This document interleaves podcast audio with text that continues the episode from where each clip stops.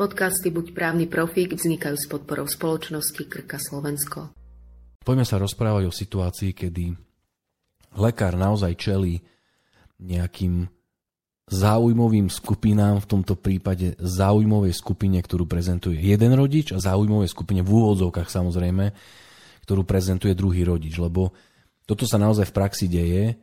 Týka sa to primárne pediatrov samozrejme, tých primárnych, ktorí majú deti v starostlivosti dlhodobo, e, kedy jeden z rodičov príde a má nejakú predstavu a zakazuje pediatrovi, aby sprístupňoval informácie a teraz druhý príde a tak ďalej. Povedzme si, že ide o rozvedených rodičov. Áno, e, zvyčajne áno, ale nedá sa vylúčiť ani to, že tí rodičia ako keby ani nespomínajú, že sú rozvedení, len spomínajú nejaký konflikt. To znamená, že dajme tomu, nežijú už spolu, majú medzi sebou nejaké prieky, a tie prieky sa nakoniec prenesú ešte aj do oblasti starostlivosti a poskytovania zdravotnej starostlivosti dieťaťu a ten lekár je do toho vlastne vtiahnutý. No ale z toho vyvstáva otázka, že ak nie sú rozvedení, tak tie práva by mali mať rovnaké, či? No ja sa pýtam ďalej. To, že sú rozvedení, znamená, že nemajú ďalej rodičovské práva? Dobrá otázka. No.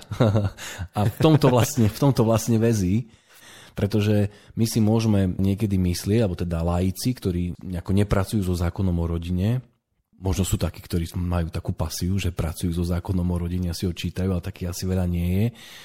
Ale prirodzene človek, ktorý nie je právnik, si môže ako keby spojiť to, že keď sa rozhoduje o rozvedení manželstva, v ktorom sú maloleté deti, tak súčasne s rozsudkom, v ktorom súd manželstvo rozvádza, musí rozhodovať aj e, o vlastne vzťahoch rodičov k maloletým deťom. To znamená, kto im bude poskytovať osobnú starostlivosť, ako sa upraví ten stýk, ako sa upraví výkony rodičovských práv. Je to kľúčový element e, vo vzťahu k tým deťom. A niekedy právni lajci si môžu myslieť, že ak sú rozvedení, tak ten rodič, ktorý má dieťa zverené do osobnej starostlivosti, tak ten v celom rozsahu tie rodičovské práva a povinnosti vykonáva. A ten druhý, ktorý nemá to dieťa v osobnej starostlivosti, v podstate nemá právo ani vstupovať do zdravotnej dokumentácie, nemá právo neviem, vyjadrovať sa k zdravotnej starostlivosti, či súhlasí alebo nesúhlasí. No, ale tak to nie je. A čo vlastne zahrňajú tie rodičovské práva ešte predtým, než si povieme, že ako to vlastne je v prípade tých e, rozvedených rodičov, ale tie samotné práva ešte si rozoberme trocha. Rodičovské práva sú, tak ako som už spomenul, upravené v takom základe v zákone o rodine. Nie je podstatný paragraf, ale mám to pred sebou, tak teraz sa tak akože si sa blisnem, že odcitujem presné ustanovenie. V paragrafe 28 máme uvedené, že čo je súčasťou rodičovských práv a povinností. A mne sa veľmi páči, že zákon o rodine on nehovoril o právach, ale on hovorí o povinnostiach. A medzi ne zákon zaraďuje sústavnú a dôslednú starostlivosť o výchovu, zdravie, výživu, všestranný vývin maloletého dieťaťa, zastupovanie dieťaťa, správu majetku malotého dieťaťa. Vždy hovoríme o maloletom dieťati, to znamená dieťati, ktoré nie je e, v plnom rozsahu spôsobilé právne konať. To znamená v podstate do nadobudnutia 18. roku života alebo do uzavretia manželstva, ktoré so súhlasom súdu môže byť uzavreté už od 16. roku života.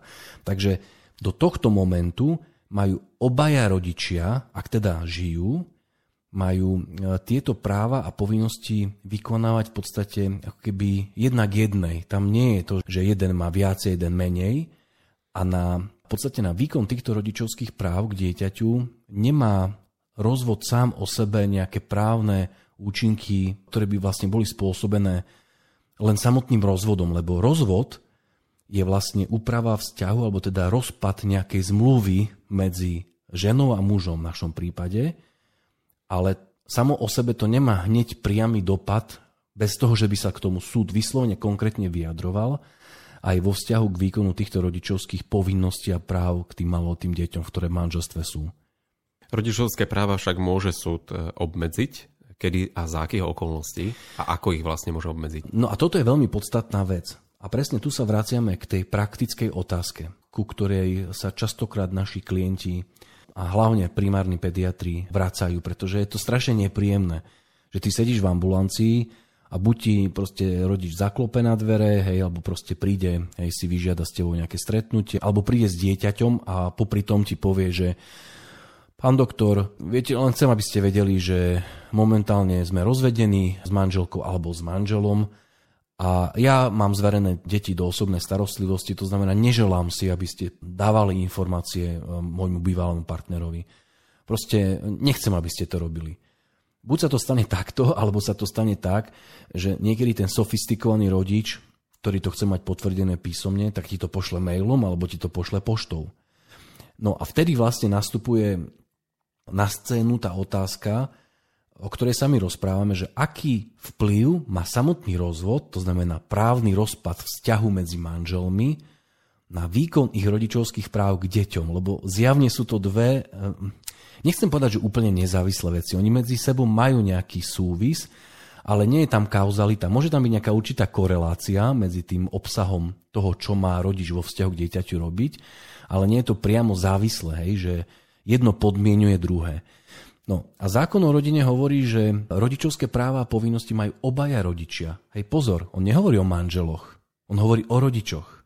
To, že ty si otec a matka, hej, že ty si otec a tvoja manželka je matka toho vášho dieťaťa, tento status ty máš bez ohľadu na to, či tvoje manželstvo bolo rozvedené. Ty proste stále ostávaš otcom. Hej, na tvoju rolu ako otca rozpad manželstva nemá právny dopad. A preto sa dobre pýtaš, že existuje možnosť obmedziť práva otca alebo matky? A moja odpoveď je, že áno, existuje taká možnosť, ale musí to byť presne stanovené rozhodnutím súdu. To znamená, ak sa pozrieme na to z pohľadu lekára v praxi, ak si to matka praja by neposkytovala tá lekárka údaje alebo nejaké informácie tomu otcovi, tak tá lekárka by si mala vyžiadať to rozhodnutie súdu od nej? Že na základe čoho to odo mňa chcete, aby som mu neposkytla? Má to riešiť ten lekár? Práve preto je to veľmi nepríjemná situácia, lebo lekár nie je právnik.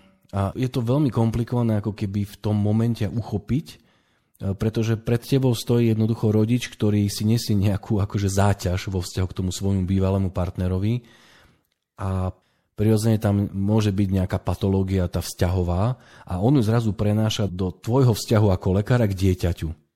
V takom prípade my klientom odporúčame to, aby vlastne si vyžiadali od toho rodiča, alebo aby s ním odkomunikovali túto skutočnosť, čo je veľmi ťažké, lebo na to môže naozaj ten lekár, on to nemusí byť schopný vlastne akože pomenovať, lebo tá právna terminológia alebo to rozlišovanie práve tých následkov rozvodu alebo rozhodnutia súdu o obmedzení, pozastavení alebo dokonca pozbavení rodičovských práv, to je naozaj, že reč kmeňa právneho. Hej. Lekár rozpráva rečou kmeňa medicíny, my rozprávame... A preto je to, akože, je to komplikované, nie je to jednoduché. Také praktické veci ma zaujímajú, že v podstate, ak príde otec, ktorý je rozvedený s matkou, chce informácie, lekárka mu ich neposkytne, čo hrozí? Čo môže ten otec urobiť z pozície práva voči tomu lekárovi? Čo by mu hrozilo? A potom mne stále z toho vychádza to, že ten lekár by mal tej matke navrúsenej povedať, že dajte mi tu rozhodnutie súdu a ja mu informácie poskytovať nebudem, ale dovtedy mu ich poskytnem. Má takto postupovať? No, my presne toto odporúčame našim klientom a teraz naozaj vedome dávam nabok ako keby tú komunikačnú líniu, že ako to zvládnuť v tej situácii, že ako to odkomunikovať, lebo to je práve tá bolestivá stránka veci. Keby sme sa zamerali naozaj ako keby na tú matériu toho, že čo ja ako lekár by som mal mať preukázané na to, aby som vedel posúdiť, či druhému rodičovi môžem odoprieť napríklad vstup do zdravotnej dokumentácie, alebo napríklad odoprieť to, že bude rozhodovať za dieťa pri poskytovaní zdravotnej starostlivosti, že mi dá informovaný súhlas za dieťa, tak to, čo by ja som ako lekár potreboval a čo teda my odporúčame klientom, je mať rozhodnutie súdu, z ktorého jasne vyplýva, že ten rodič, že ktorý z rodičov má tie svoje práva vo vzťahu k zastupovaniu dieťaťa pri zdravotnej starostlivosti, tie svoje práva ho zastupovať v týchto oblastiach obmedzené, lebo to je veľmi podstatný moment. Mal by sa lekár zdržať poskytovania informácií dovtedy, kým to nemá čierne na bielom? No, nemal by sa zdržať, pretože to je ako keby iné garde. Ty ako rodič proste tie práva máš na základe zákona. Tebe ich nepriznáva ten súd. Tebe ich môže súd obmedziť. Takže naopak, pokiaľ ty ako lekár nemáš preukázané, že jeden z tých rodičov má práva v tejto časti obmedzené súdom, tak ty nemôžeš vlastne ako keby toho rodiča obmedziť vo výkone jeho rodičovských práv. A to je veľmi komplik- a to je vlastne tá bolestivá stránka veci v komunikácii s tými nabrúsenými rodičmi. Na záver si povedzme nejaké také odporúčania pre lekárov, ktorými by sa mali riadiť, aby nedošli do nejakých prekérnych situácií. Ja sa to pokúsim zhrnúť veľmi tak e, lapidárne. Poprvé, oblasť starostlivosti o dieťa je komplikovaná. To je komplikovaná veda v úvodzovkách, aj právna. Nie je to vôbec e, jednoduchá vec to znamená, že ak ste lekár a ste v tom trošku stratení, nemusíte sa vôbec čudovať. Aj váš kolega je stratený. Hej, ako, nie je to jednoduché, poprvé, aby ste sa necítili, že nerozumiete základným veciam. Po druhé, ak mám e, dvoch rodičov dieťaťa, ktorí žijú a jeden tvrdí, že ten druhý nemá oprávnenie vykonávať rodičovské práva pri poskytovaní zdravotnej starostlivosti, tak na to, aby som ja ako keby e, rešpektoval takúto výzvu tohto rodiča, tak musí mať naozaj preukázané, že existuje súdne rozhodnutie právoplatné. To je ešte podstatná vec. Lebo môže rozhodnúť okresný súd, a ten druhý rodič sa môže odvolať. Takže ja musím mať právoplatné rozhodnutie súdu, z ktorého bude vyplývať, že jeden z tých rodičov je obmedzený v tej oblasti, ktorá sa týka zdravotnej starostlivosti a dieťaťu. To je podstatné. Ak ja takéto rozhodnutie nemám, tak e, nemôžem zneprístupniť alebo teda obmedziť výkon a rodičovské práva jedného aj druhého rodiča. Tu by som opäť chcel akože povedať lekárom, že lekár nie je detektív. On nemá akože povinnosť teraz robiť Sherlocka Holmesa, vyhľadávať, lustrovať nejaké súdne rozhodnutia a vo voľnom čase sa venovať nejakej hej, proste sledovaniu nejakých uh, judikátov. Toto nie je úloha lekára. To znamená, že toto je v zásade z môjho pohľadu v záujme tých rodičov, aby si, ak existuje skutočne nejaké súdne rozhodnutie, ktoré jednoho rodiča obmedzuje, aby ten druhý rodič, ktorému tie práva ostávajú zachované, aby to lekárovi preukázal. Ak to nepreukážem, tak sa nie je čo diviť, že lekár nemôže jednoducho len na základe nejakého jedného vyhlásenia rodiča, toho druhého rodiča obmedziť. Tretia rada, veľmi podstatná, ktorú sme vlastne ani ako keby neriešili a ktorá predchádza úplne tejto téme ako takej, je, že ja ako lekár musím mať istotu, že predo mnou stojí zákonný zástupca. Dokonca toto má súvisť aj so systémom hodnotenia bezpečnosti pacienta v oblasti identifikácie pacienta. A my na to napríklad máme, opäť aj tu platí, lekár nie je detektív. Hej, akože proste, vy ne, ako, jak budeš zisťovať, hej, že či toto je matka. Dá sa to z rodného listu, ale je to skutočne žena, ktorá pre tebo stojí, je tá, ktorá je zapísaná. Tam je množstvo otázok, proste, ktoré sú s tým spojené. My na to máme veľmi praktické e, odporúčanie a to je čestné vyhlásenie zákonného zástupcu alebo osoby, ktorá tvrdí, že je zákonným zástupcom, že skutočne ním je a že nie je obmedzená na svojich práva rozhodnutím súdu. Možno, že to vyhlasuje ten človek, že klame, ale ja ako lekár som vlastne urobil maximum, čo som mohol. Hej, ja som si to overil, že naozaj so mnou komunikuje zákonný zástupca. Napríklad toto vyhlásenie sa dá stiahnuť u nás na stránke na Medy právnikovi tí, ktorí tam majú vlastne toho ambulanciu na kľúč, tak to majú normálne v rámci rozsahu tých dokumentov, ktoré, ktoré tam sú. Takže to je tretie odporúčanie. Mať istotu a potvrdené, že predo mnou stojí zákonný zástupca. A štvrté odporúčanie už asi ani nie je. Som sa rozbehol. sú tieto tri.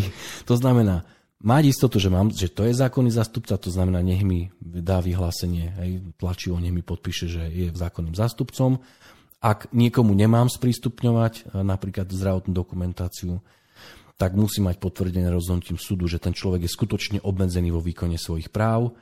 E, to je dôležitá vec. A v podstate nakoniec sme skončili pri dvoch. Takže to je vlastne, ani to nie je také zložité nakoniec. V podstate to je jednoduché. Podcasty Buď právny profík vznikajú s podporou spoločnosti Krka Slovensko.